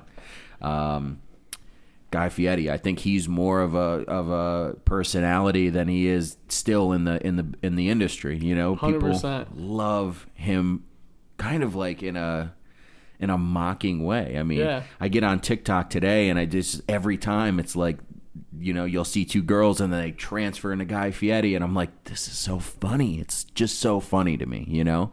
Um, and I'm sure when he was in the trenches, he was great. He was amazing. Um, I think it is the personality. And honestly, you know, if if if we were still in that business in a in a you know someone from uh, a, a, you know a company much like that were to approach us and see our personality, maybe we would be on TV. Yeah. Maybe I, you know, I would be a sellout in a Dude, in an yeah, instant, me too.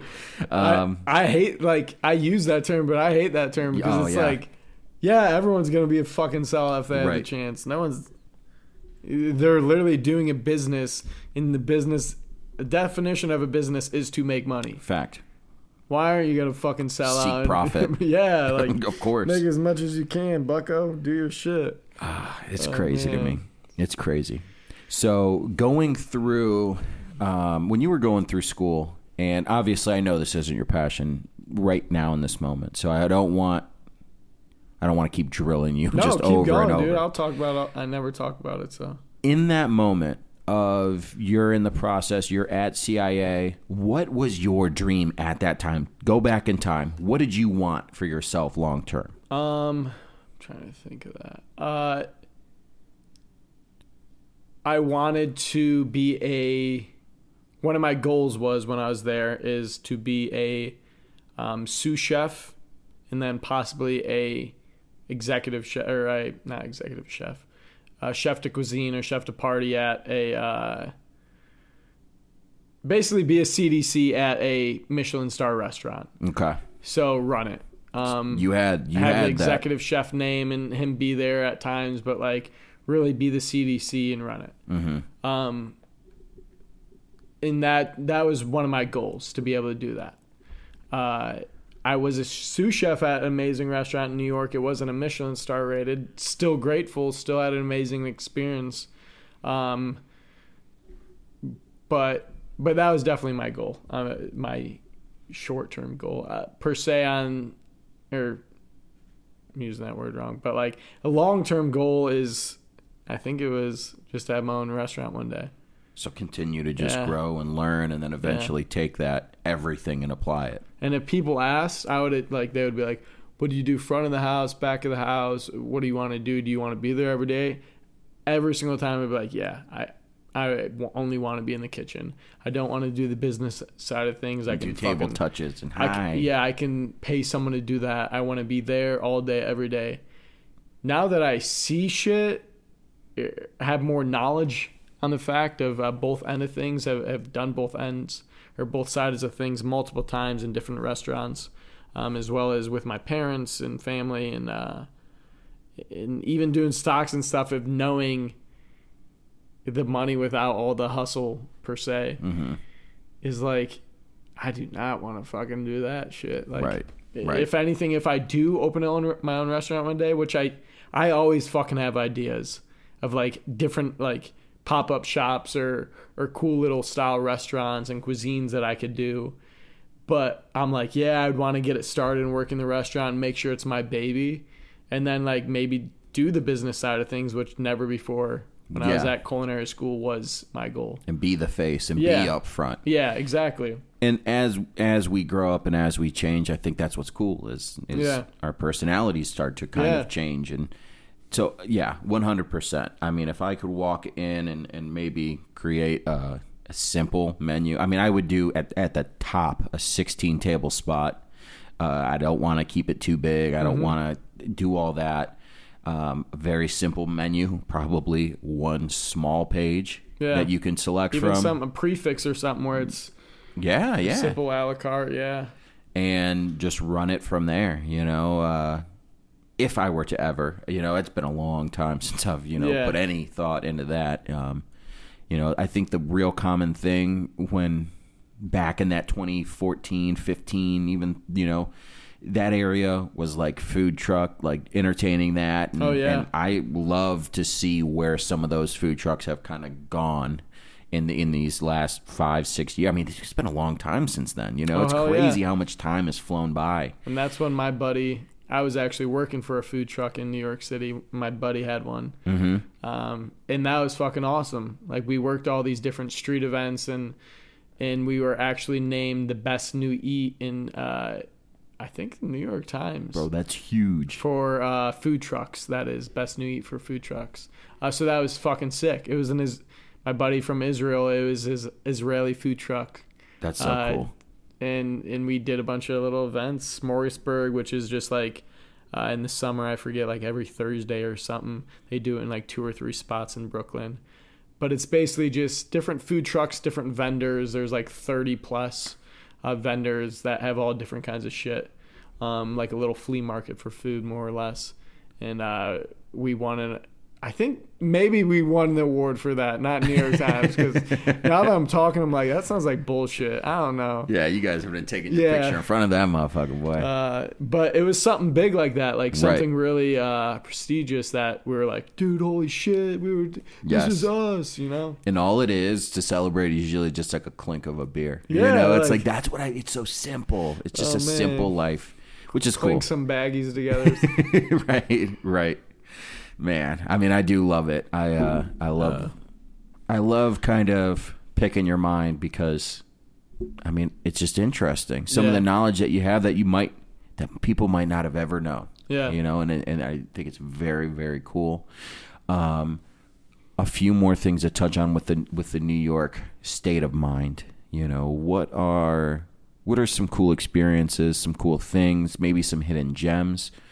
Hidden gems. I know you know them. Yeah. Um, it's it's hard to explain to people about your given industry, uh, culinary industry being mine, really what it's like, and uh, all the pros and cons behind it, uh, but also that hustle and and just like the feeling when you get off after a long day and you fucking go have a beer at a shitty little spot.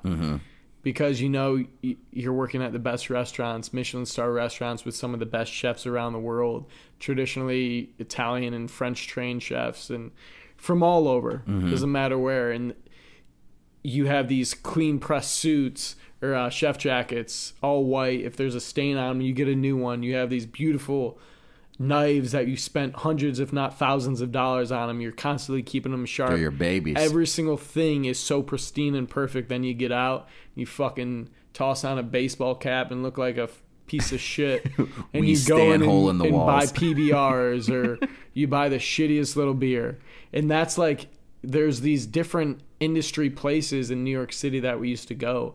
Uh, a couple of them being cocktail bars that really made me enjoy cocktails. Like that was one shock when I came back to Kent after uh, living out in New York City and like I would go to fucking wine bars and cocktail lounges 24/7. I never drank beer. Stop drinking beer. I had some of the best drinks in the world without question. I believe it. Um, at some of the best cocktail bars in the world. And then I came back to Kent and I like ordered a cocktail and people Oh, got out of college and people were like, What the fuck are you doing, dude? No, not Just even grab that. a Miller Lite. How how shitty was the cocktail? Was it terrible? Oh yeah. It oh, was Oh, I can bad. only imagine I, how I, nasty. I played it safe. I knew where I was. I wasn't dumb to the fact. But I, I grabbed like a whiskey ginger or something. Okay. Just, just to keep it safe, you know. I was like but like even that at first when I was younger, because I still wasn't even twenty one at the time, was like, well shit, like why why the fuck is this kid like I would go into the bars in Ohio and order a liquor cocktail eh, or cocktail and fucking people wouldn't question me because they would be like this 18 year old isn't gonna fucking drink gin and uh, gin and tonic or, or stuff like that which is what I was drinking so people wouldn't question it. Yeah. but um, some of the going back to like the main thing though, the cocktail bars in New York City were unreal. The speakeasies, uh, Crif Dogs being one of them. Uh, so Crif Dog is this little. You go down some steps. It's got a big wiener outside that says "Eat Me." I think it says yeah, it says "Eat Me," um, and it's a little hot dog sta- like shop super narrow, super tight. And then on the left wall, there's a uh, telephone booth, like an old fashioned street telephone booth. You open it up, you go inside, and you dial a certain number. And then the other side of the telephone booth opens up, and there's a speakeasy inside called PDT, Please Don't Tell. Considered and uh, revered as one of the best cocktail bars in the world. Uh, they have amazing cocktail books.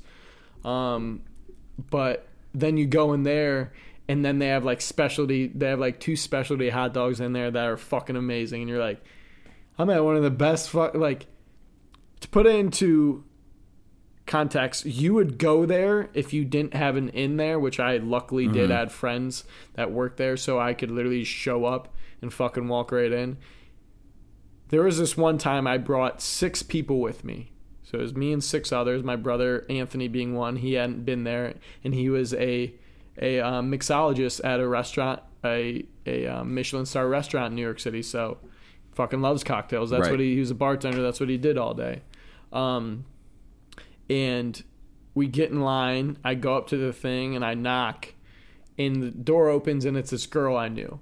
Um, that I went to culinary school with. She was like, "Hey, what's up?" I was like, "Hey, tomorrow's actually my last day in the city, and I have a fuckload of people with me." And I was like, "My brother being one, he's never been here. Can you get us an in? Uh, if you guys have, if not, I understand. I'm coming last minute." And I get out of line. She's like, "Yeah, just give me a second. I'll see what we can do." I get out of line, and uh, mind me, inside PDT, it's straight and narrow, just like the hot dog shop. Maybe sits twenty five people Okay. uh, 25 to 30 people, if that.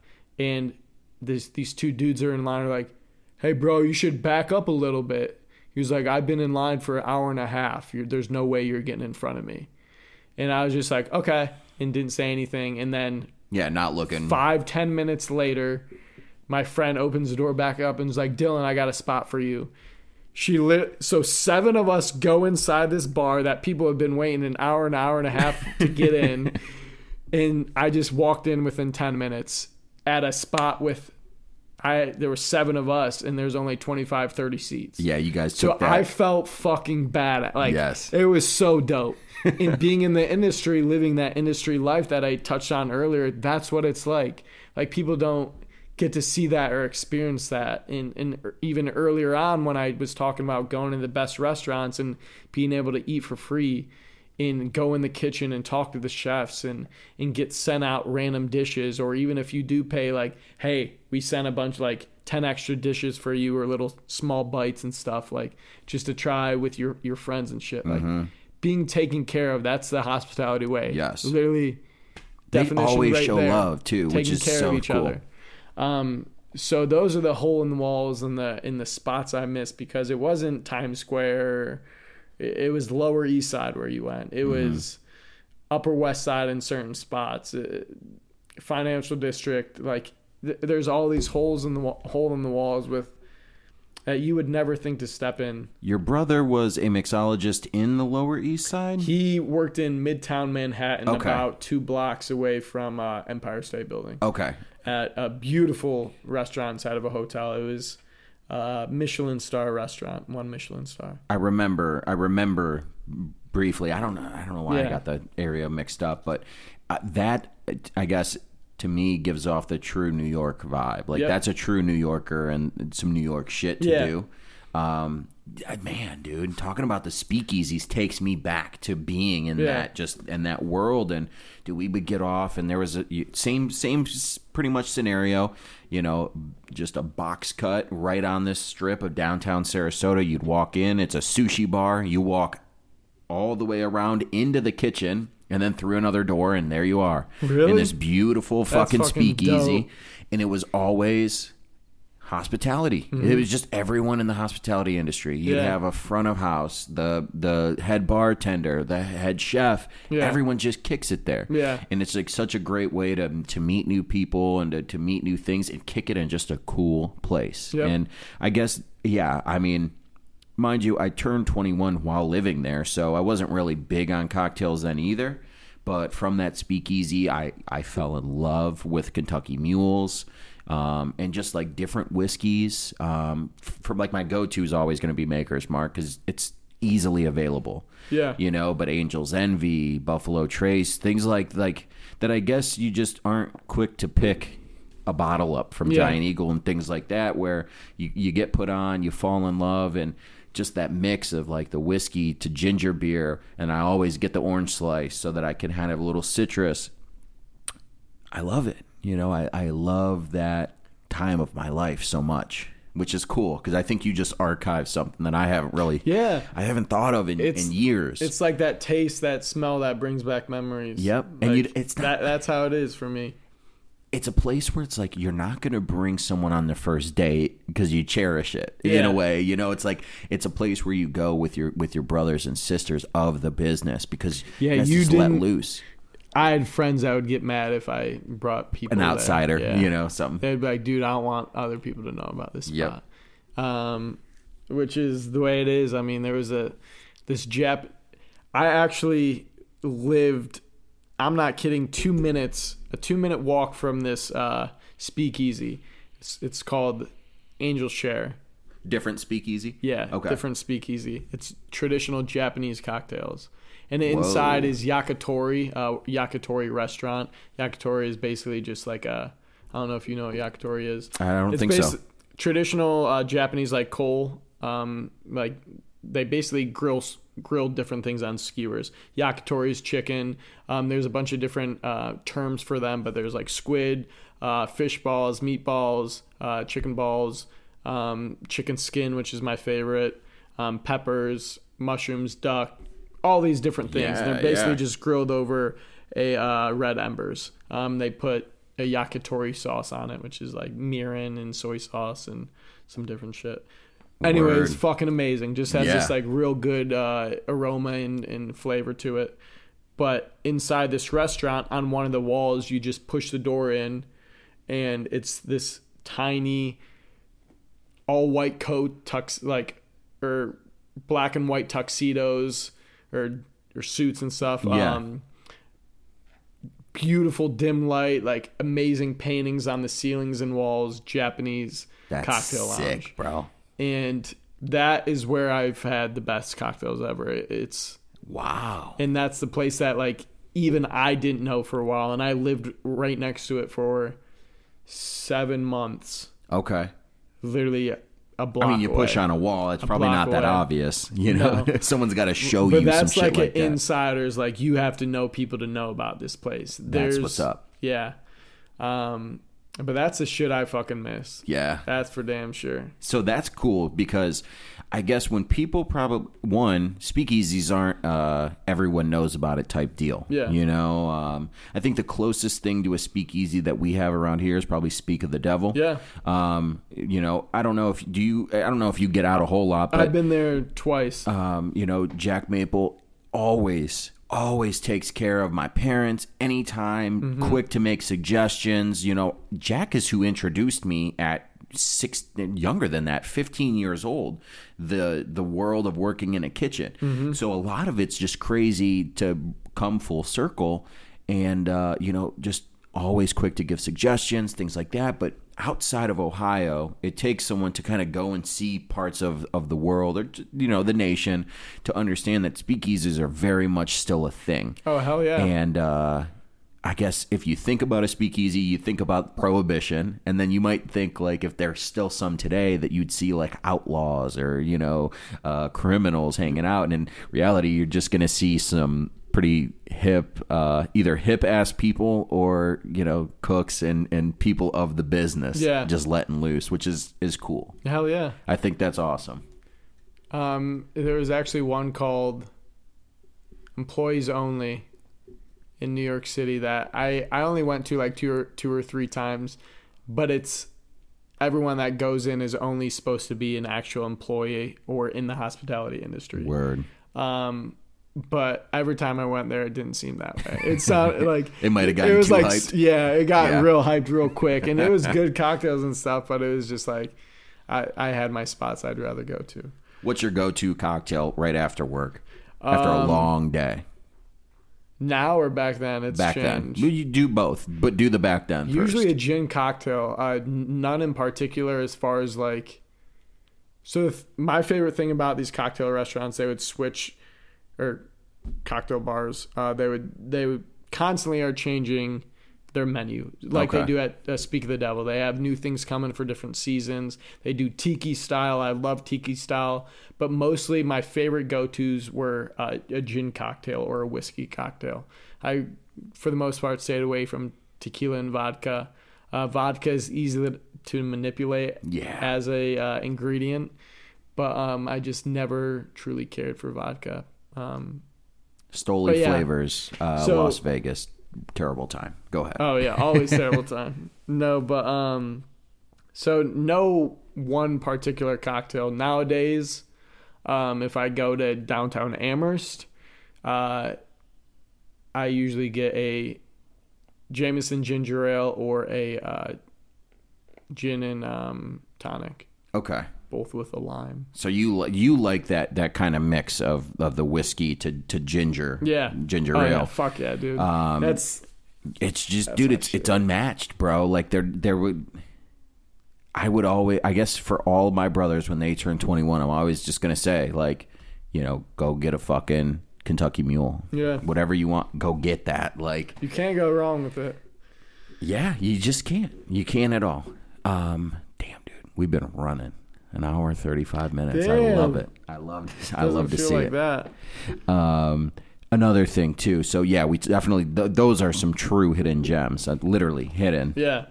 Um, with with New York, uh, the it I guess it seems like the traffic is a bit crazy. You're walking everywhere, right? You're yeah, not. I, I it'd be didn't have a stupid to have a car. my whole time in New York. Would it have Um, been dumb?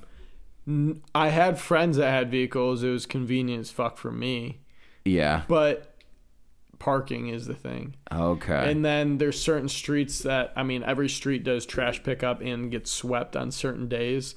So even if you don't use your vehicle for a month straight, you you, have to move it. it. right? You, have to move leave it, here and there to for trash pickup and stuff like that. Um, but yeah, I never had to worry about that shit. I just fucking Yeah. skateboarded or took the subways. which is good. I mean, of course. I remember Um, sometimes being on those loved it. subways. I mean, is that your most convenient way to tra- travel from one part of the city to another? Oh yeah, without question. Okay. I mean, Um, it's uninterrupted. That would make sense. Taxi, if I'm or an U- I never really used Ubers unless it was late night and had a fuckload of people and was trying Mm-hmm. Taxi's to cool. cheaper, Uh, typically.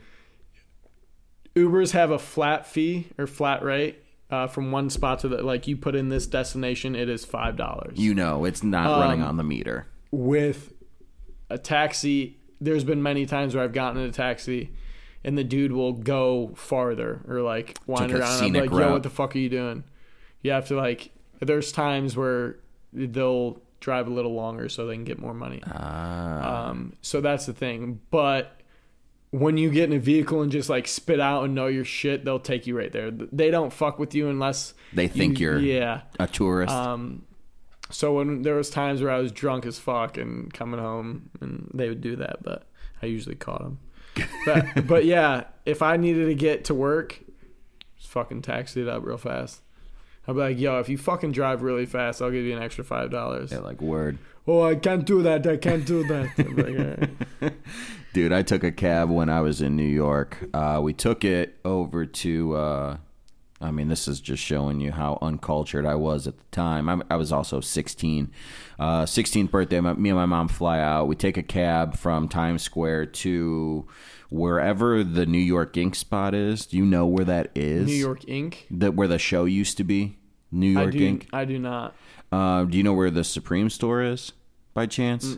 Okay, that's fine. Uh, yeah. Um, they were pretty close to one another, but far enough from Times Square. So we took the cab initially to New York. I feel like it's in Soho, if I'm not mistaken. I mean, nice, beautiful white concrete buildings everywhere. I mean, there's no giant like, skyscrapers area. or anything.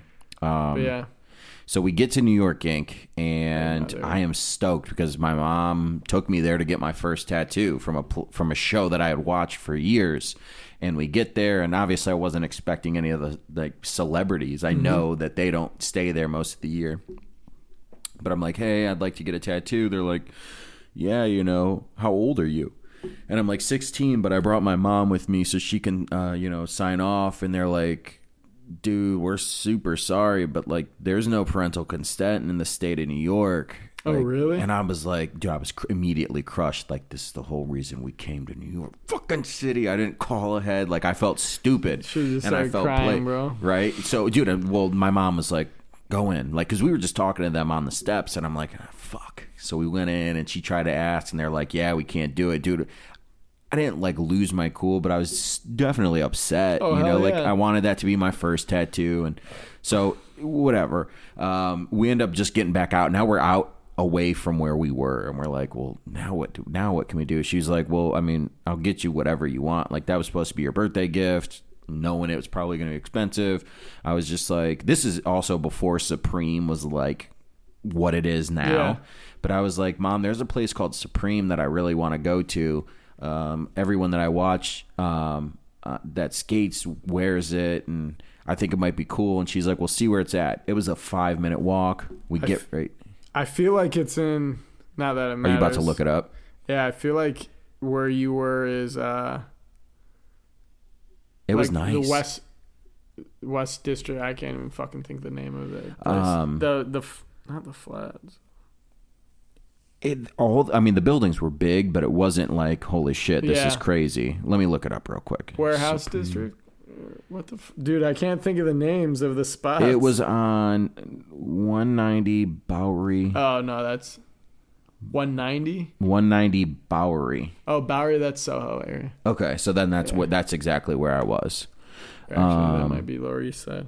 But yeah, that was close to where I lived actually. Okay, That was a so uh, dude, I loved it over there. Yeah. I mean, we ended up spending the whole day out that way, and so we walked to Supreme. I ended up picking out some cool shit, which was like way before it was cool shit, and yeah, we just enjoyed every bit of it. Like the farther away we got from the touristy spots, the more fun I think we had that entire trip. It made it feel like Like I was kind of supposed like a to be lake, there. like a cool Lakewood area that was more built up. Like Yes. everyone's Yes. walking around, everyone seems chill. It kind of has that like bright, happy feeling, Mm-hmm. if you know what I mean. Rather than that like disgusting shit on the sidewalk, like Yeah. Midtown feel. Check yeah. your shoes by the end of your like- walk. Yes. No, but hundred percent. That those were the areas that I loved. Um, and then even when I was in that like nightclub scene, because one of my roommates and his buddies, they were all. Uh, well, my roommate wasn't, but his buddies, they were all. Um, what's it called when you get people to come to clubs? Promoters. Promoter, Yeah. club promoter. That's it. Uh, they were all club promoters. They're so handing out go hang- tickets and shit. handing out tickets and some other shit and saying, "Hey, go do this, grab this girl." Dude, it was fucking rude. Can I go on a little Absolutely, you tangent? Okay, can. listen to this. So, New York City was absolutely insane when I lived there. And this being one of the craziest things that I can think of. Uh, just the way they treated human beings. Like, holy fuck, they did not care about any of us Chew you up, spit you out. there was this nightclub we used to go to. I can't think of the name, but we would go to it multiple times a week. And you know, you hear like, "Oh, get some girls and come back." There was this one night, me and some buddies had uh were hanging out with these chicks and we came in. It was three dudes and maybe four girls So the ratio was in their perfect. favor. We were like walking in, we're getting in. We knew a dude here. We like get in for free and all this stuff. And then the bou- the uh, the bouncer, the doorman and stuff is like, "Yo, I'm sorry, but you got to tell that girl she can't come in." And I was like, "What? Why?" I was like, I was like, "Well, I don't even know her. Like, I'll tell her friends, but like, you can talk to them."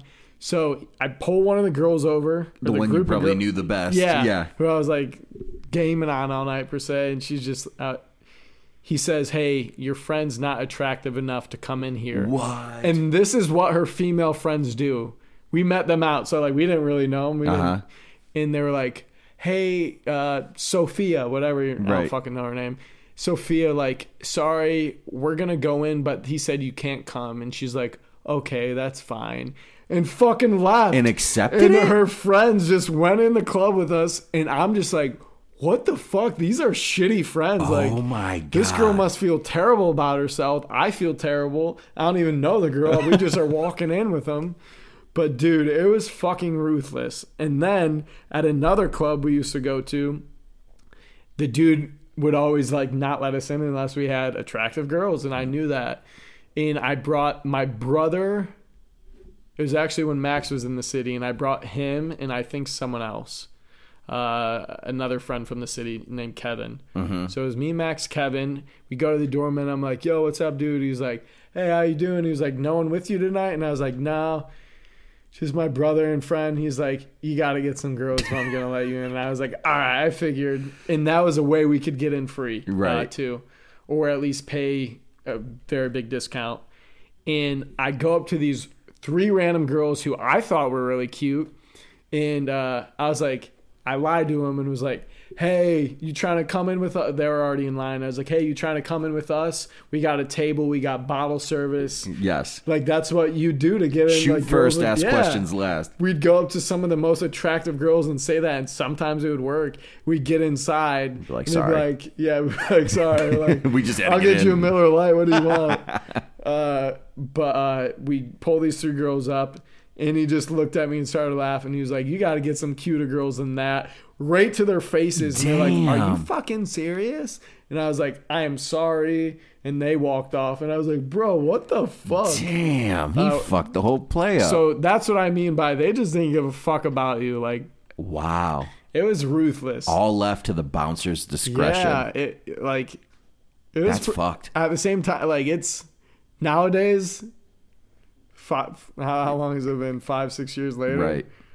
That would not fucking fly. That's what I'm saying. Like, No. imagine you say that shit. that dude would be fired. That Oh my club God. would be fucking. I mean, they still do that shit. Right. I imagine, but um, that shit is wild to me. That is crazy. I'm glad you brought that up. I fuck Yeah, that's yeah. New York nightlife. That was when I first moved out there and was like 18, 19 years old.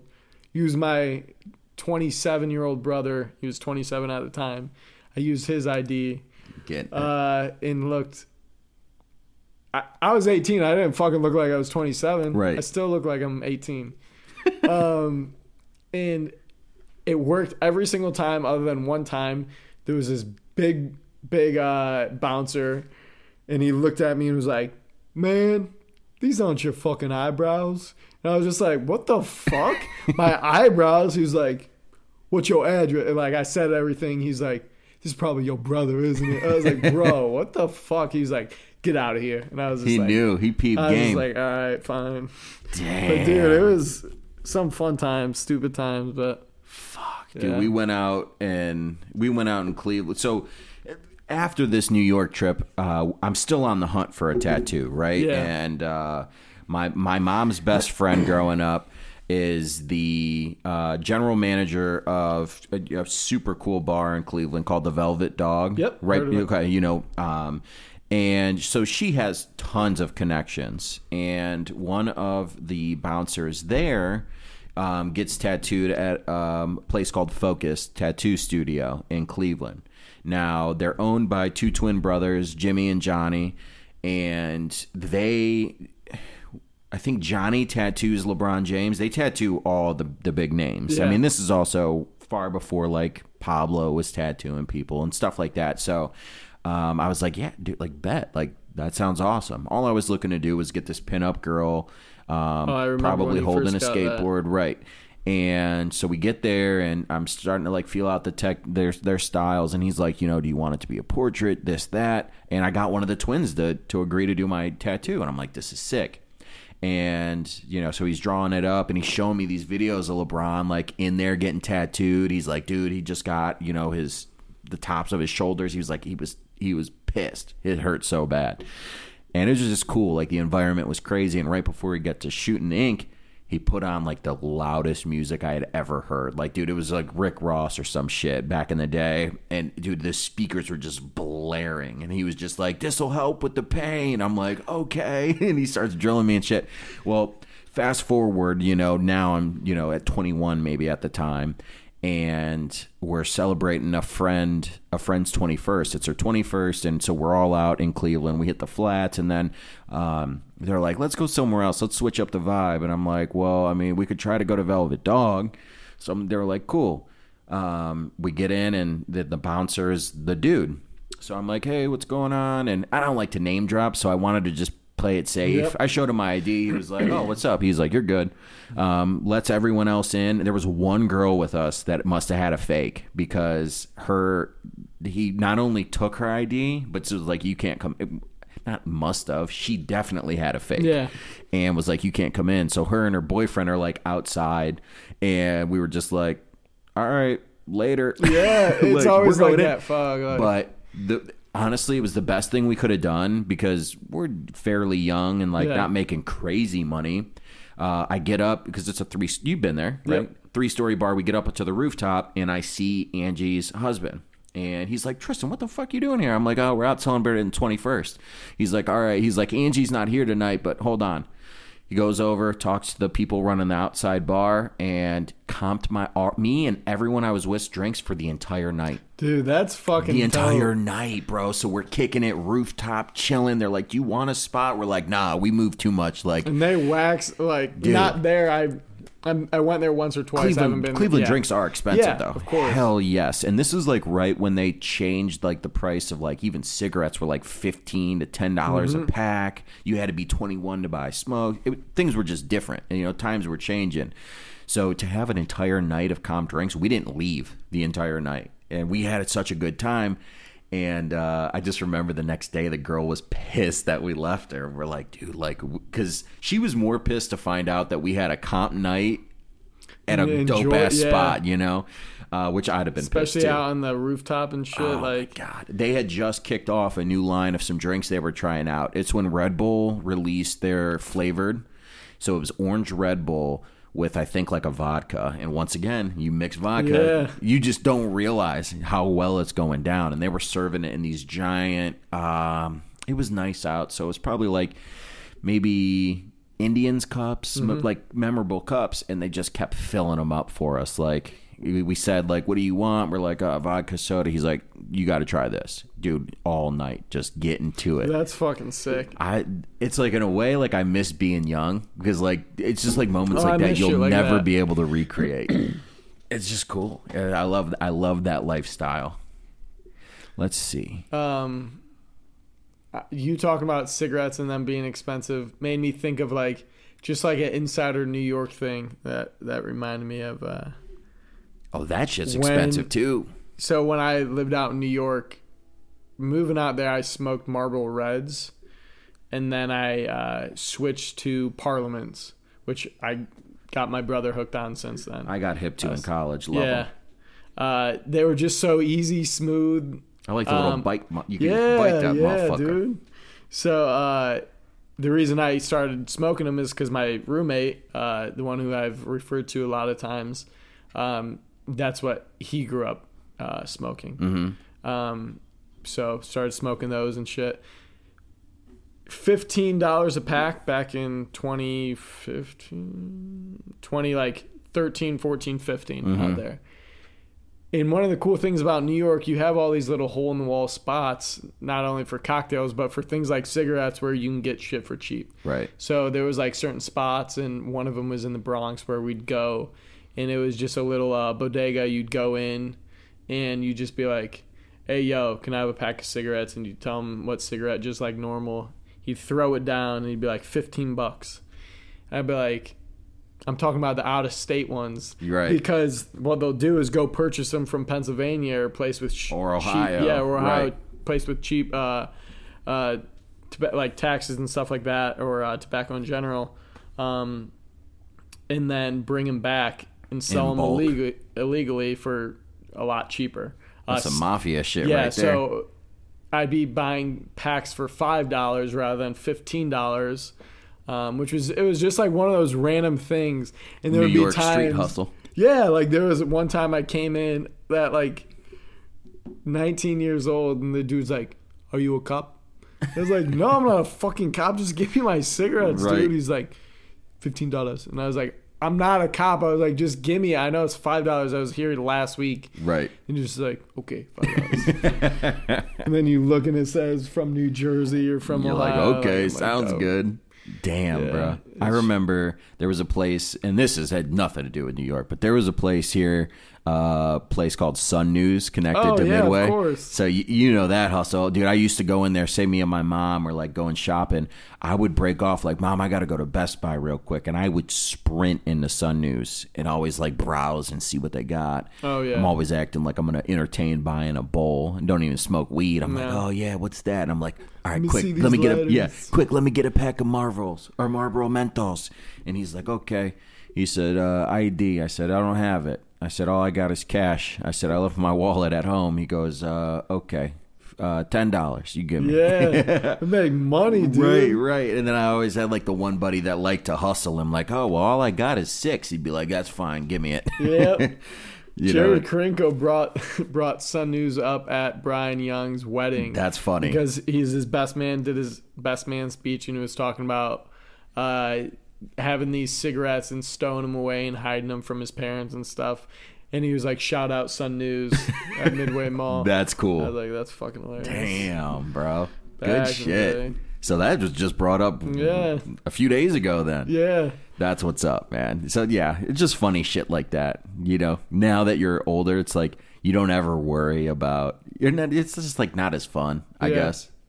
no, it isn't. Funny shit like that, that. adrenaline pumping of like, you know, just being scared. Knowing. Like, yeah, Oh hell yeah. that's what I miss. Hell yeah. I bought a pack at. Sun News, walked outside. This time I was just with my friends and we walk out by the like we walked all the way around to the food court and then popped out to like all smoke a cigarette. And like you know, it's a, it was before the decline of of that mall. So there's a lot of people around. Someone saw me took a picture of me and sent it to my mom. My mom called me as I'm smoking the cigarette and said, "Get your fucking ass home now." And I was like, "Damn it, damn, dude!" I used to get caught smoking cigarettes all the time. Oh, yeah. Like I was always getting in trouble, no matter where I hit it. It's like, dude, your dad's a police officer. He's gonna find your shit. Yeah. Like, quit, just quit bringing it in the house. Dude, I miss that taste of a cigarette when you're young. Like, Oh, dude, man. it hit different. It like, did. It did. Oh my god. For me, it was like I was a weekend warrior. I only smoked uh, Friday through Sunday because I eventually learned I can't keep them in the house, so I got to keep them with a friend. Mm-hmm. So come Friday, I hit that joint. Oh my god, I'm Oh. fucking whoa, feeling dizzy, feeling a little different. Yeah, man.